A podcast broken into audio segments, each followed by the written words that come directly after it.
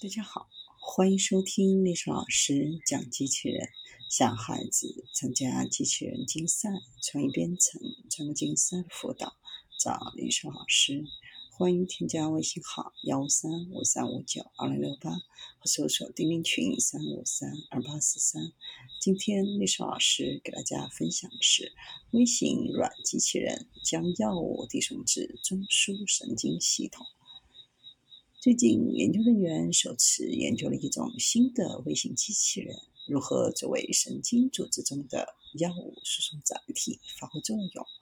当使用磁场控制时，微小的翻滚软机器人可以逆着流体流动、爬坡，可以在神经组织，比如脊髓中移动，并将药物投放到精确的位置。中枢神经系统的疾病可能难以治疗。通过口服、静脉注射药物来治疗癌症或神经系统疾病，可能会影响与疾病无关的身体或神经系统区域。由由于较低的脱靶剂量，靶向给药可能会提高疗效并减少副作用。实现靶向给药的方法是使用微型机器人将药物运送到指定的特定位置。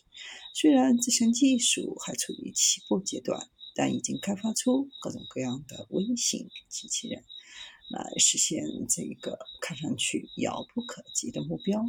问题主要在于，机器人穿过身体组织的时候，要怎样控制机器人的活动？很少有研究人员通过观察机器人如何处理在真实人体组织中的移动，来让机器人接受挑战。磁场是一种特别有用途的控制体内事物的方式，因为不受组织的影响，而且比较安全。这就是海藻盐酸胶囊中的磁性排列纳米棒背后的力量。它是微型翻滚机器人，包裹在软球体中的磁性纳米棒。这些特性允许它们响应外部施加的磁场，能够安全地翻滚穿过身体。并将它们拉到目标位置进行药物输送。团队希望在可能体内经历的条件下来测试软机器人，包括神经系统的起伏、曲折以及流动的脑脊液和陡峭的斜坡。研究人员测试海藻酸盐胶囊中的磁性排列纳米棒爬上陡峭斜坡和对抗流体。液体的能力，获得了大鼠小脑和小鼠脊椎测试机器人沿着组织移动，并在其表面沉积作为药物替代品的能力。在磁场作用下，机器人成功爬上四十五度的陡坡，并逆着流体向上移动。